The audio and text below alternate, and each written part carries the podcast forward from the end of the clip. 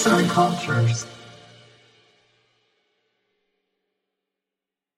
Eş sosyal uyum deneyi. Uyum sağlamak için gerçeklerden vazgeçer miyiz? Çevremize duyduğumuz uyum isteği gerçekten verdiğimiz cevapları ne derece etkiler hiç düşündünüz mü? Gerçekleri görmemize rağmen toplum aksini iddia ettiği için bu gerçeklerden vazgeçip cevaplarımızı çevreyle uyumlu hale mi getiririz?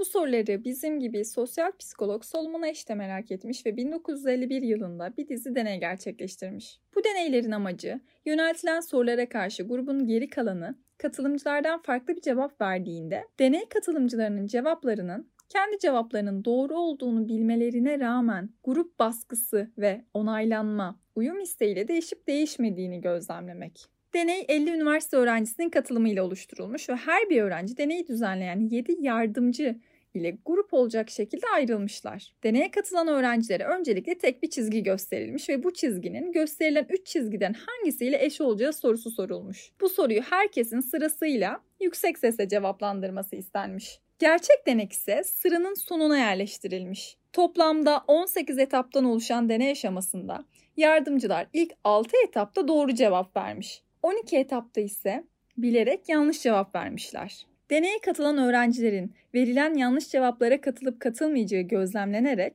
öğrencilerin topluma uyum göstermek için kendi doğrularını göz ardı edip etmeyecekleri sorusuna cevap aranmış bu çalışmayla. Ayrıca bu deney yardımcıların olmadığı bir ortamda sadece gerçek katılımcıların katılımıyla da gerçekleştirilmiş. Peki ne buldular dersiniz?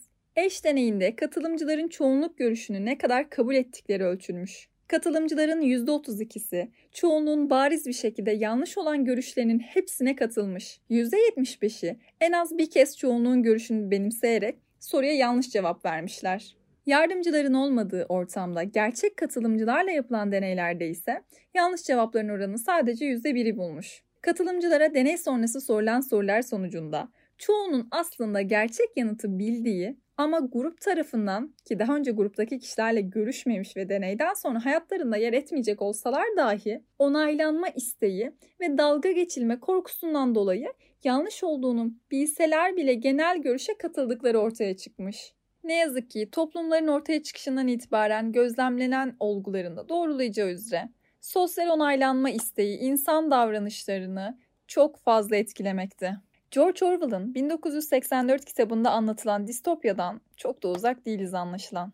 O yüzden doğru bildiklerimizi bilimin ışığında her zaman daha da yüksek sesle savunmalıyız. Karanlıklar içinde yalnız bir kibrit çöpü olsak bile. Psikolojik sosyal deneyler serimizin bir sonraki podcastinde görüşmek üzere. Sağlıcakla kalın. Yazan Musa Bozdoğan.